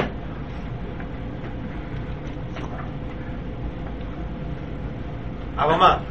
הסקפי! נפגעתי! נכון נפגעתי! אבל הסקפי! שתוק! תשב! משתרף הלילה! היי, להגיד לה שנפגעת שאוכל לא היה מוכן, אתה מטרף אותו הסקפי! אז איפה אנחנו אוחזים ביום רביעי כבר? ביום חמישי קרה עוד משהו. הייתי... התקשרתי אליה וענתה לה... לממתינה, ועד שהיא חזרה עליי היה קרוב ל-ארבעים שניות ונתגעת. לפחות תחזרי עליי להגיד מי בטלפון שזה חשוב שאני אדע. ארבעים שניות בסדר, אפשר לחשוב מה אתה כבר עושה בקרב. תרגע, נפגעתי בסדר, תתחוס את זה מתחת לשטיח. יום שישי אתה מגיע הביתה, אשתך באמצע לעשות ספונג'ה, והחלקת ככה על הספונג'ה על הזה, וקיבלת כזה מכה טובה, ויצא נפתח כל החבילה. יום ראשון אין גביים, ביום שני אין אוכל, ביום ששתי עד בטלפון, יום רביעי אוכל, יום חמישי לא ענית לטלפון, והיום עשית ספונג'ה, דווקא כשאני מגיע הביתה, זה יצא בסוף. לא רק שהכל יתפוצץ בסוף, כל הנהרשקאי, נכון שבושה שנפגענו מזה, עובדה שנפגענו. ולשים את זה עמוק בבטן לא עוזר. ומתחילים לבנות תיאוריות, אשתי לא מכבדת אותי. יש לי הוכחות, עשרים הוכחות כבר שמעתי פה. היא לא מעריכה אותי, היא לא אוהבת אותי. לא מתחשבת בדעתי. והראיה מאוד מאוד יפה. באמת אתה צריך לעבוד על עצמך שזה לא יפריע לך. זה הדבר הראשון שדיברנו, שלא יהיה לך ציפיות. אבל אם עוד לא הצלחת לנתח ולהוציא את כל היבלות, יש שם יבלות. אם היא לא תדע איפה הנקודות החלשות שלך, אתה תיפגע. אם אתה תיפגע, לא יעזור. אני תחסיד השביל ולא אמרת שום דבר. לא אמרת שום דבר, סוף זה יתפוצץ בגדול. זה לא הולך לשום מקום. זה רק יוצא פה. אז יוצא בפיצוץ מבוקר. לא פיצוץ, זה יכול להיות באופן. אני יודע שלא התכוונת לרע. אני יודע שאני צריך לעבוד על עצמי. אני יודע שאת לא מחויבת. אני לא אומר לה שאת חייבת עכשיו כל בוקר להכין לי גביים. אני רק רוצה שתדעי ש- שזה... קצת... כשהיית בטלפון עם אחותך ודיברת, ודיברת, ודיברת, ודיברת, ודיברת, ודיברת. כשאני בבית, אני צריך לעבוד על עצמי. אני רוצה שתדעי שלי גם. זה פתיחות. נכון. לעשות כזה דבר, להגיד שנפגעתי מזה שאני אומר מלך מלך המלך פה בבית. אבל אתה יודע מה? היא נפגעה מזה ש... נגיע לעומק של העניין עוד יותר, זה יהיה יותר, נבין יותר מה, מה יותר אפשר לעשות בתיקון העניין. אבל דבר ראשון, תכירו אחד את השני. עכשיו, בדרך כלל אתם לא תעשו את זה, יהיה פיצוץ אחד ואז תתחילו לשבת ולדבר. הסיבה למה היה פיצוץ, בגלל שלא דיברנו על הדברים הקטנים. אנחנו צריכים להתחיל לדבר על הדברים הקטנים. נכון, פתיחות שיש לנו את הדברים הקטנים האלה, צריכים להוציא אותם מהבטן ולדבר וזה, אוקיי? בדרך כלל, אני רק אומר לכם, אני כבר שמעתי, לא עשיתי את זה בהתחלה ואז עשיתי את זה. מקבל אחרי זה דשים אחרי השירים. לא מחויבים, לא תדאג. אם אתם רוצים לחכות לפיצוץ, בסדר, זה יותר קל אחרי. אחרי שסובלים מהפיצוץ הראשון, זה יותר קל. יש יותר משהו שדוחף אותך לעשות את זה, אף שלא כל כך נעים בהתחלה. אבל תגלו שהדבר הכי טוב לניסויים להיות פתוחים, שאין שום סודות. נפגעים. אני יודע שאני צריך לעבוד על זה. זה לא עבודה שלה לספר לך שאתה צריך לעבוד על זה, זה עבודה שלך להודות בזה שאני צריך לעבוד על היבלות הזו. זו חולשה שלי, אני רק משתף את זה. דבר מאוד מאוד חשוב לזכור. אשתך זה התלוננה, אתמול הגעת הבית מאוחר. חיכיתי, חיכיתי וחיכיתי לך.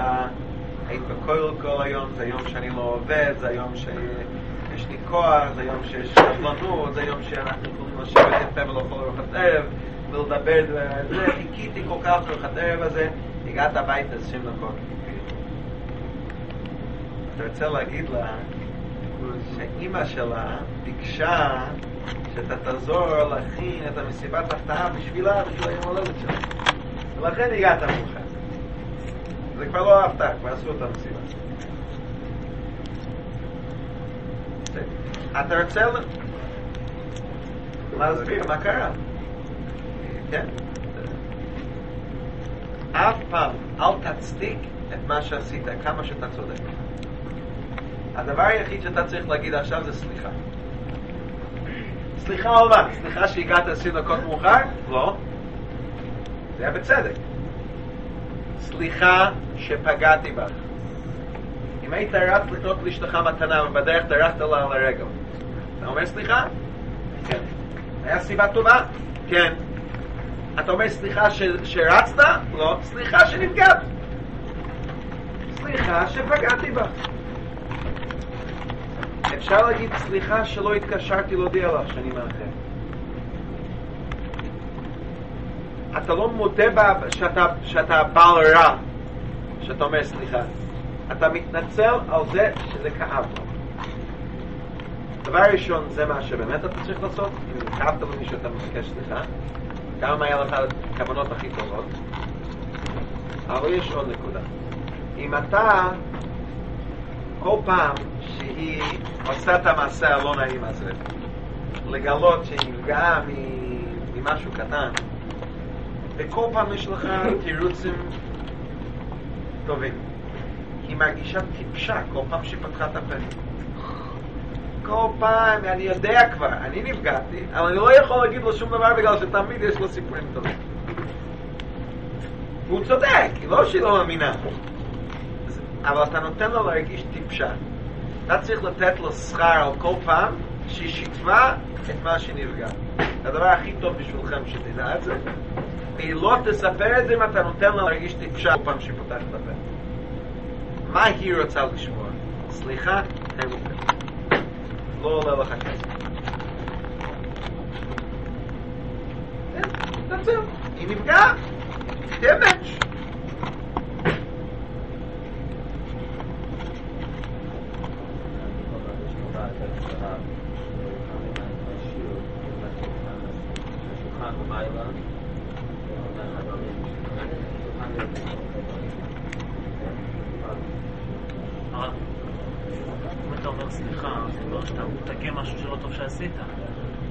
סליחה שפגעתי בה. אז מה הבא? אתה לא דעת? אני מאוד מצטער.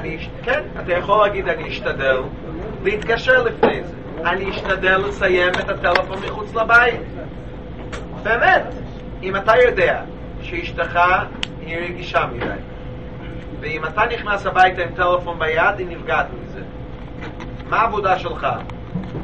להיות הפסיכולוג שלה?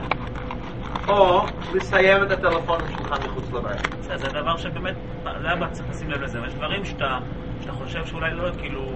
יש דברים שאתה תגיד, סליחה שנפגעת מזה, מאוד כואב לי, אני אשתדל, אני לא יכול להפתיע, זה דבר שמאוד קשה, אני לא אחראי על האוטובוס, והאוטובוס לפעמים מאחר. לא, אבל יש דבר שאתה חושב שלא טעית בו. מה עושים בגלל זה? עדיין. אתה עדיין, היא ניבה מזה. היה לך את הזכות לרוץ, אבל היה שם את הרגל שלה, יש לה יבלת. בסדר, אתה, אתה באמת רוצה להשתדל להיזהר מהבלות שלה. בסדר, אבל סליחה, זה סליחה שפגעתי בה. זה לא אומר שהיה לי כוונות רעות, זה לא אומר שאני רע, זה לא אומר שאסור לעשות מה שעשיתי. אני מצטער שפגעתי בה, ואני מאוד אשתדל לא לפגוע בה.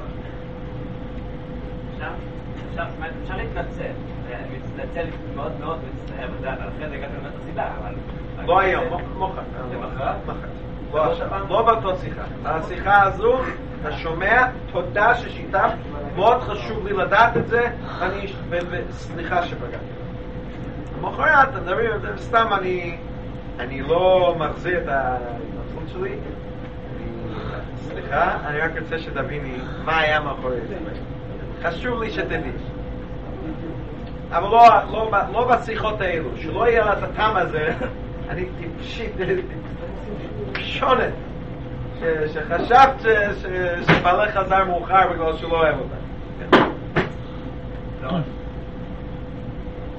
אבל לא במחורת זה לא יהיה לה? לא, זה לא בשיחות האלו. זה בשיחה אחרת. לא בשיחות המיועדות, להכיר אחד את השני את היבלות. עכשיו אני רוצה לדבר על משהו אחר.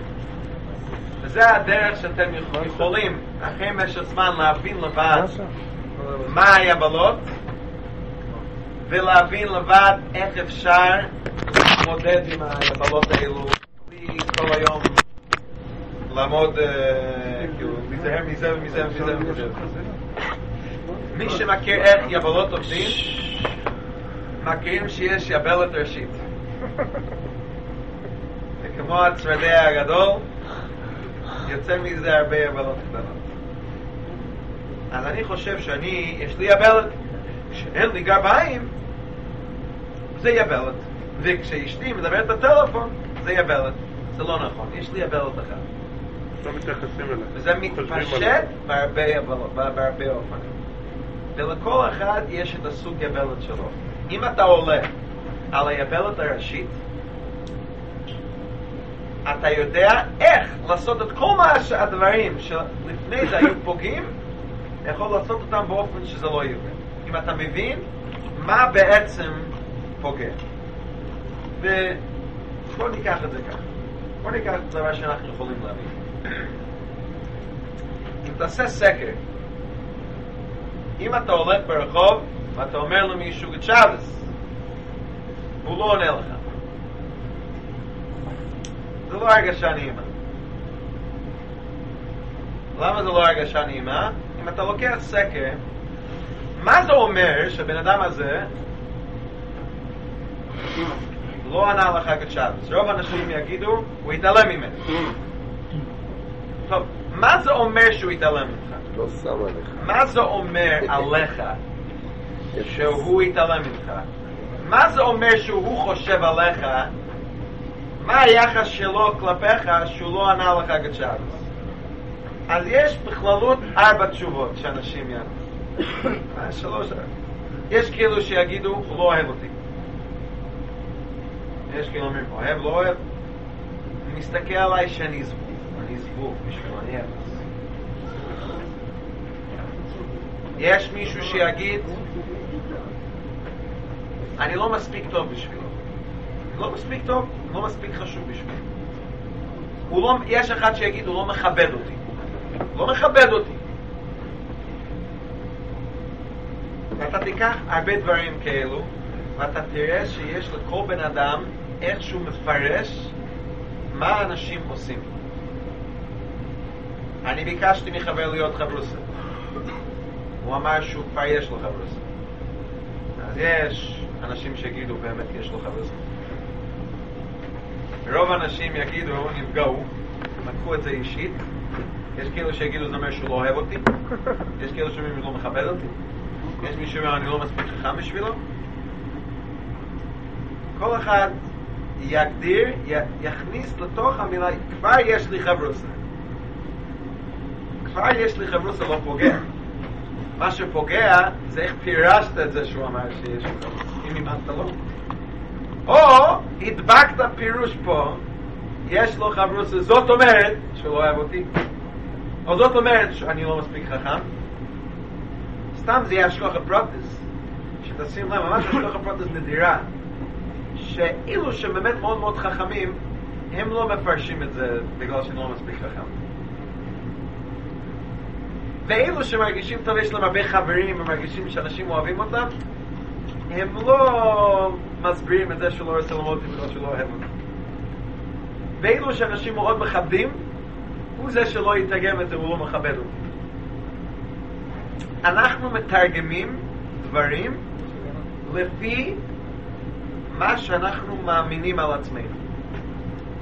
אם אני מסתובב ואני מרגיש שאני לא אהוב, אני לא, אני לא ראוי לאהבה, לא, לא יעבוד. זה החולשה שלי, זה ה...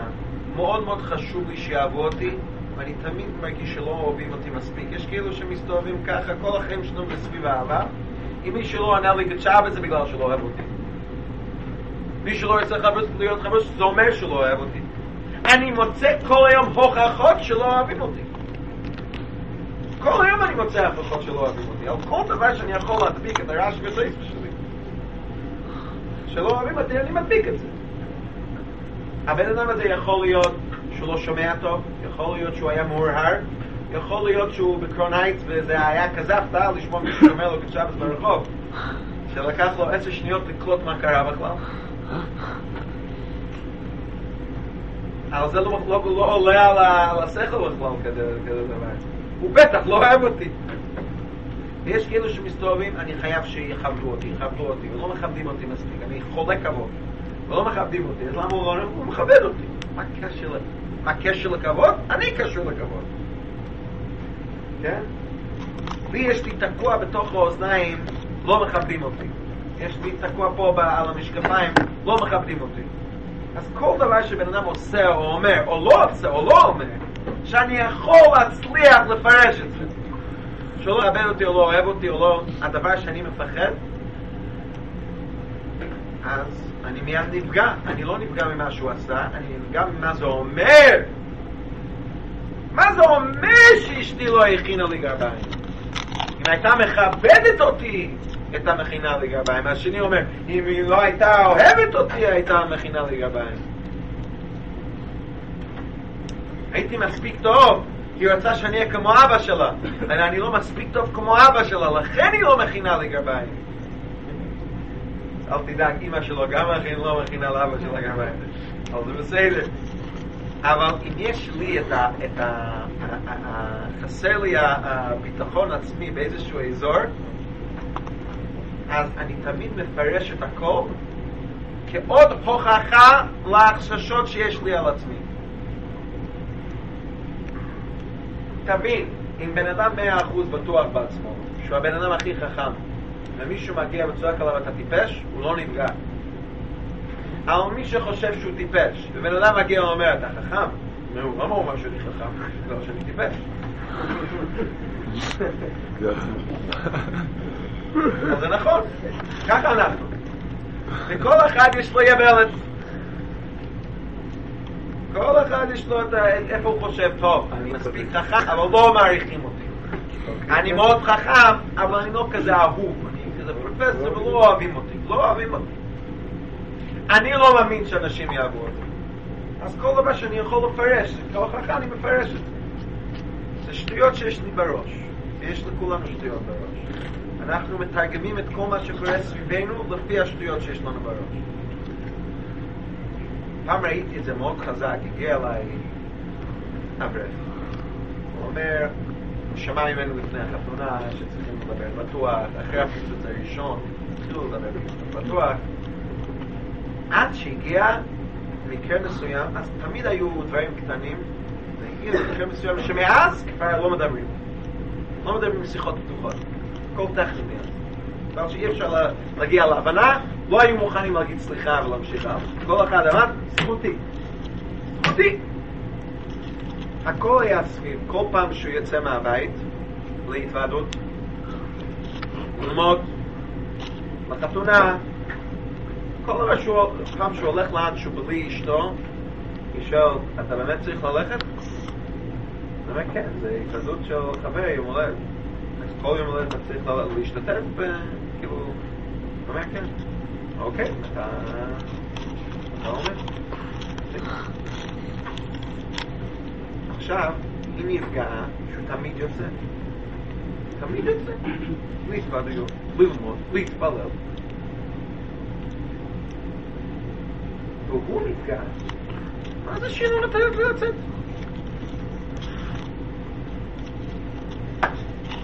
אז כשזה היה על דברים קטנים, כבר הסתדרו. טוב, יש לו יבל שאסור לו לצאת מהבית. הוא ניסה להשתדל, למעט. ולא יש יבל שהוא לא אוהב כשהיא שואלת אם אתה צריך ללכת. אז אני ניסה לשנות את הסגנון הדיבור. אבל זה יחיד, זה היה יותר מדי. עד שהגיע פעם אחת שהם הולכים לאכול אצל בני דודים בפסח, ילכו כל הפסח אצל בני דודים, וביקשו שהוא יבוא לעזור עם המצות עם החבורה שלו. אז הוא הלך לעזור עם החבורה, חוזר הביתה. איפה היית? הייתי במצות, אמרתי. כל היום היית צריך להיות שם. תשמע, אנחנו אוכלים שם כל הפסח. ביקשו ממך להיות שם כל היום? או התנדבת להיות שם כל היום? כאן אדם, אנחנו אוכלים על החשבון שלנו כל הפסח. אני שואל, היית צריך להיות שם או לא היית צריך להיות שם? זכותי. אתה... פגוע! כן, אני לא אומר. לא, תגידו. יאללה, מה זה פה? מה זה... וזהו. ושתיהם לא היו מוכנים להתנצל על זה שהיא... הוא נפגע מזה שהיא שואלת, והיא נפגע מזה שהוא הלך, הוא לא היה חייב הולכת. החלטתי, אני הולך, אני יושב פה, ואני אתחיל לחפור, למצוא מה היבלת הראשית. ומה שמצאתי, מדובר פה על, על, על אישה מאוד נחמדה, מאוד מיוחדת, ובעלה מאוד אוהב אותה והכל, היה אחת. כל החיים שלה, היא לא הייתה פתוחה שאוהבים אותה. איש שלא אוהבים אותה, לא אוהבים אותי, לא אוהבים אותי. היא נפגשה עם מניין של בחורים לפני שהתחתנה עם בעלה. לא כולם ביחד. כן? איך היא תרגמה כל שידוך שלא עבר? לא אוהבים אותי, לא אוהבים אותי, לא אוהבים אותי, לא אוהבים אותי. מצאתי כבר מישהו שמתחתן איתי. למה הוא הולך להתוועדות כל פעם שיש התוועדות? הוא מחפש התוועדויות. למה הוא מחפש התוועדויות? הוא לא אוהב אותי. למה הוא יצא להתפלל לו בעריכס? הוא אוהב אותי. זהו, כבר מצאתי בעל, כבר, כבר הסכים להתחתן עם המסכנה הזו. ועכשיו תראה, תראה איך הוא בורח ממני. הוא הולך לעשות מצות. הוא אוהב את המצות יותר ממני. הוא אוהב את הרמב"ם יותר ממני. זה איך שהיא הסתכלה על זה. הוא גדל שאף פעם לא התחשבו בדעה שלו. תמיד שלא, כן, לא, צריכים לשאול את זה, צריכים לשאול את זה. הוא הרגיש שאף פעם לא סומכים על ההחלטות שלו. זה היה, לא סומכים עליי, לא מכבדים, לא מכבדים את דעתי. זה היה היבלת שלו שהוא תמיד הרגיש. עכשיו, מה באמת קרה פה? היא צועקת, אוהב אותי. תהיה איתי, תשאר איתי, אני מרגישה שאתה לא אוהב אותי, תשאר בבית. הוא שומע שהיא לא מכבדת אותו. הוא רצה סך הכל שיכבדו אותו. היא שומעת שהוא לא אוהב אותה. הוא מדבר שפה אחת, היא שומעת משהו אחר. יש משהו תקוע באוזניים. יש לו משהו תקוע באוזניים, לא סומכים עליי, לא מכבדים את דעתי, תקוע באוזניים שלו. מה היה הפתרון פה? כל פעם שהוא יוצא לעזוב את הבית, אומר, אשתי, תדעי שאני אוהב אותך, הייתי רוצה להיות פה בבית. מה אני יכול לעשות? אשתי, לא, אני צריך ללכת לבית, אני צריך ללכת לבית, אני צריך להיות. יש לא להגיע להתעדות, כשאני אעשה התעדות, לא ידע. את יודעת שאני אוהב אותך ואני הייתי מעדיף להיות פה בבית. אבל אני צריך ללכת לשם. אם הוא מתחיל כל פעם המשפט הזה, הוא יתבקש ממנו כל יום. אתה מבין שאותו מעשה כן יכול לדרוך על היבלת ולא יכול לדרוך על היבלת. תלוי. ואותו דבר, אם היא הייתה אומרת, אני מאוד שמח עליך שזה מאוד חשוב, אבל כל כך קשה לי כשאתה עוזב את הבית. אני מרגישה לבד, אני מרגישה שלא אוהבים אותי. בבקשה תעשה את זה הכי מהר של היבלת. יאללה, אין בעיה. היא אמרה, אני שמחת על, על שיקול דעתך, והוא אמר, אני אוהב אותה. זהו, תיפלו בכל המאה. אנחנו צריכים להגיד את זה באמת. אבל אם אתה חושב שגם לא מכבדים אותך, גם אתה לא אהוב, וגם זה, וגם זה, וגם זה. צריך פסיכולוג, אבל לא? צריך ללמוד, זה ללמוד סיני. זה עובר בסיני. אם אתה חושב שהיא מוכרלת ש... להתחתן עם בובה.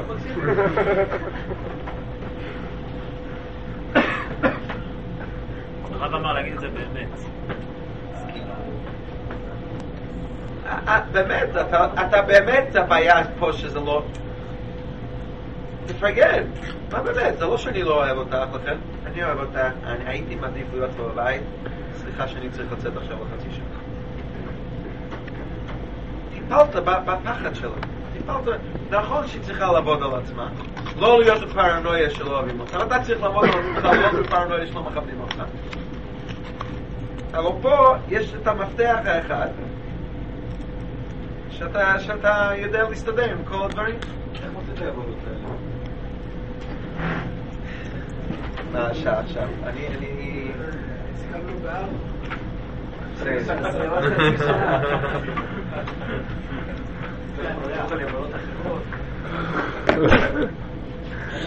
איך מוצאים את היבלת הראשית? אז הייתי מציע לעשות ככה. לא מיד בשבוע הראשון שם, לא בשבוע הבא. בהמשך, אחרי שיש לכם כמה פעמים שישבתם ודיברתם פתוח, אין לנו פה לוח, אז תנסו לצייר בראש שלכם. אם אתה עושה טבלה, טבלה, אתה יכול לעשות שלוש מאות שורות. תעשה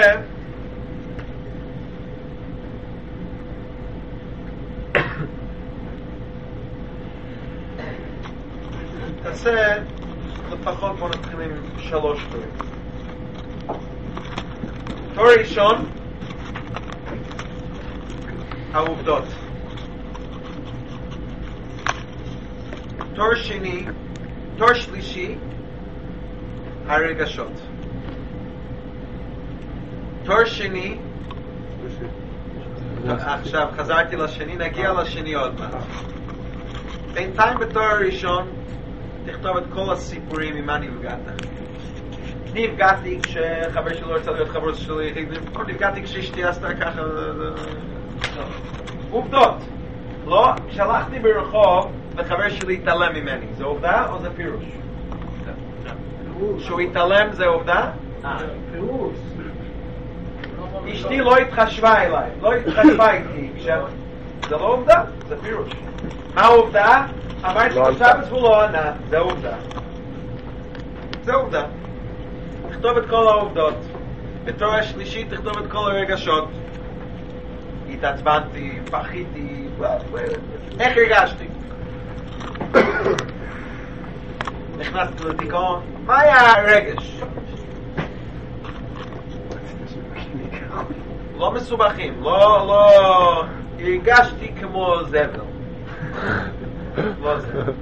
יש כמה רגשות, יש כעס, יש דיכאון, חוסר רגש, יש סד, כאילו עצוב, עצוב שאתה רוצה לבכות, לא עצוב שאתה רוצה לישון, עצוב שאתה רוצה לישון זה דיכאון, עצוב שאתה רוצה לבכות זה רגש, זה רגש יותר בריא, יש כעס, יש... אוקיי, בכל עוד זה הרגשות השליליות, שאני יכול להגיב כשמישהו פגע. מה היו הרגשות שלי? עכשיו אתה חוזר לתור השני ותבין, התור השני זה איך פירשתי את המעשה הזה. אם המעשה הזה הביא לרג... לרגש הזה, איך פירשתי את המעשה הזה? יותר בפרטיות, לא רק איך פירשתי, מה זה אומר עליי שהוא עשה ככה? מי אני, אם הוא היה יכול לדבר ככה או להתנהג ככה, מה זה אומר עליי? מה הוא חושב עליי אם הוא עשה כזה דבר? איך פירשתי את מה שהוא עשה? אם אני התעצבנתי, בוא נגיד ככה, אם מישהו ייכנס לפה ויתחיל לצעוק עליי, אתה ג'ירפה!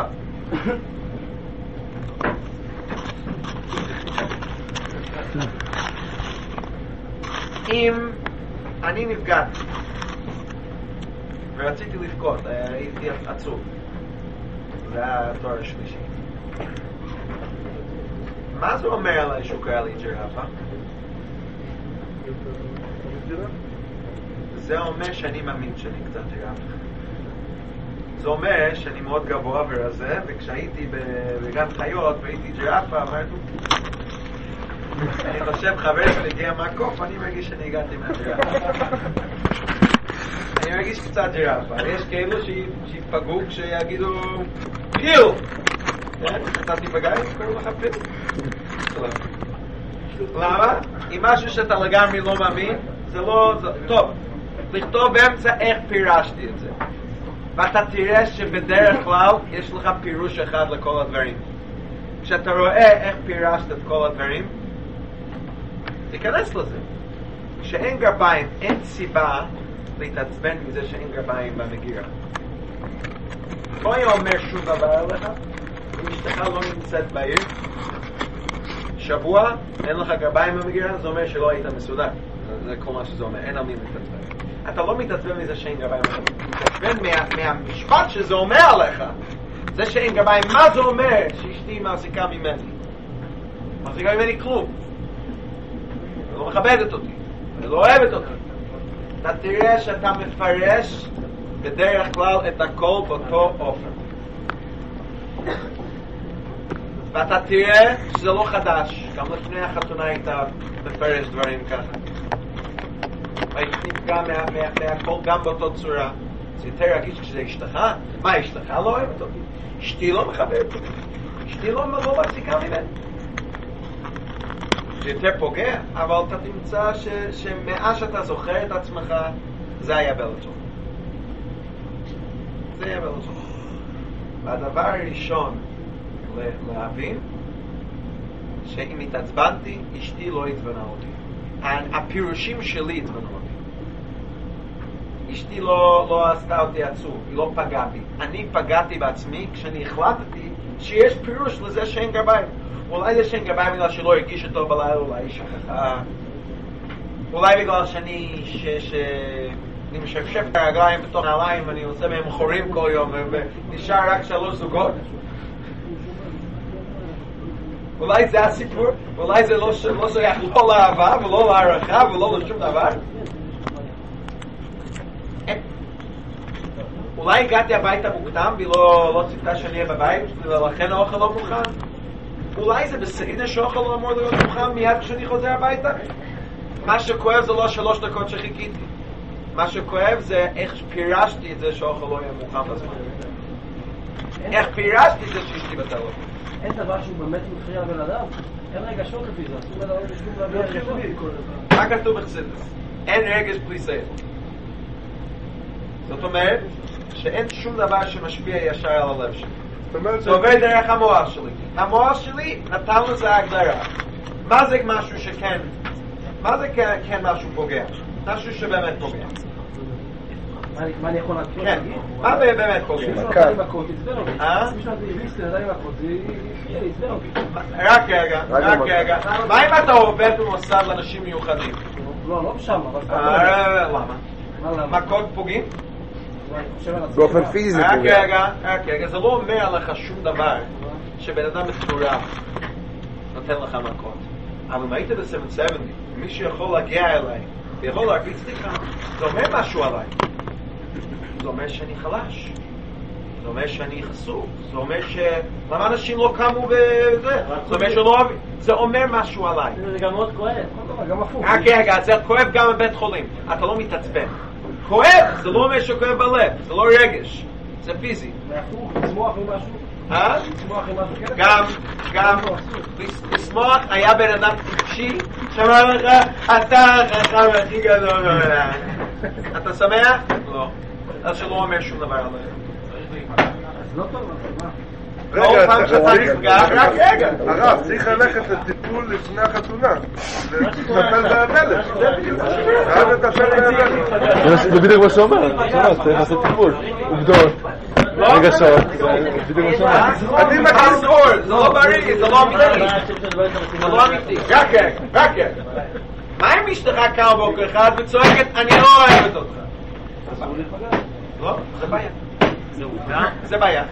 אתה צריך ממש הרבה הרבה טיפול לא להיפגע מזה. אתה צריך להיות סופרמן לא להיפגע מזה. בסדר. בסדר, אני לא מבין את הבעיה הרב, איך פותרים אותה? זה השאלה. רק רגע, רק רגע, רק רגע. טוב, לא יהיה הרבה זמן. בגלל זה תגיד רק איך פותרים ונלך הבעיה. נפתור את הבעיה. אפשר להמשיך ב... אני יודע מה הבעיה. כל אחד יודע אם זה נופי. אתה לא יודע מה אתה נזכר. עצם הדבר, לא. עצם הדבר שמישהו מגלב.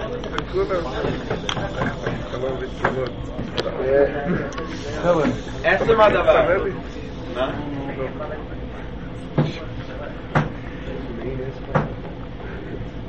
עצם הדבר שבן אדם מגלה, הוא לוקח אחריות שכל העצבים שלי הם עצם אני עשיתי אותם, וכל הכעסים שלי אני עשיתי, כל הדיכאון שלי זה, זה בראש שלי. רק רגע, יש בזה שתי רמות. הרמה הפשוטה שאשתי לא התכוונה לפגוע בי, שאני לא ייפגע, שאני לא יפרש את המעשים שלה, שאני לא ישים רש"י וטויסס על כל דבר שהיא כן עשתה ולא עשתה. זה פשוט עובדות. עובדות יבשות. אני יכול להחליט, אם אני רוצה, למה תמיד אני אומר את זה שהיא לא אוהבת? זה בעיה שלי, זה ג'וק שלי. היא לא אמרה את זה, היא לא התכוונה לזה, תצא מזה. אם אתה תסתובב כל היום ותחשוב, היא לא אוהבת, היא לא אוהבת, בסוף היא לא תאהב אותך. לא שאי אפשר לאהוב בן אדם שחושב שהוא לא, לא שייך לאהבת. זה יכול לפגוע. אבל תפסיק לשגע את עצמך. לפעמים יש בעיות שאישי עצבנית על משהו בביריון, וזה, והיא צועקת עליו. זה כמה אחרת, שאני לא ייפגע גם כשהיא פוגעת בי. בסדר. בסדר. גם על זה אפשר להשתלט, זה יותר עבודה. אבל אז הכל יוצא חוצה, כמו שאנחנו... כן, כן, כן. לא, אתה צריך לעבוד על עצמך באמת לא להיפגע. לכתחילה זה לא יאמה. לא נפגעת מזה שלא שמה שטיח אחרי האדום? לא, לא על זה, זה שהייתה עצבנית ונגיד סתם צעקה. לא, אתה צריך לעבוד על עצמך באמת לא להיפגע. אם נפגעת, אתה צריך לשבת ולספר לה. אבל מה באמת אתה צריך לעבוד? לא להיפגע, להיות שאין ממה להיפגע. אבל למה לך תחילה צריך לצעות וזה? אני לא מבין, אני הולך לבנות בית תצעה. לא, היא. עד כדי ככה. אני לא אמרתי שזה יקרה. הולך לעוף כפכפים בבית, אני לא מבין, מה אתה מכניס לי לחרדות? אתה לא יודע, יש לי חרדות.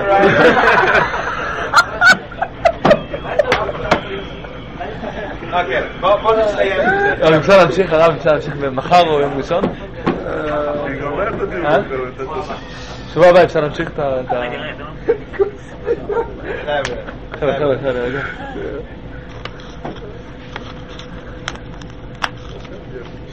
אני לא אומר שיהיו כאלו דברים. מה שכן יהיה, שאתה תפרש דברים שלא מתכוונת לפגוע לך, אתה תפגע. ויפרש כוונות.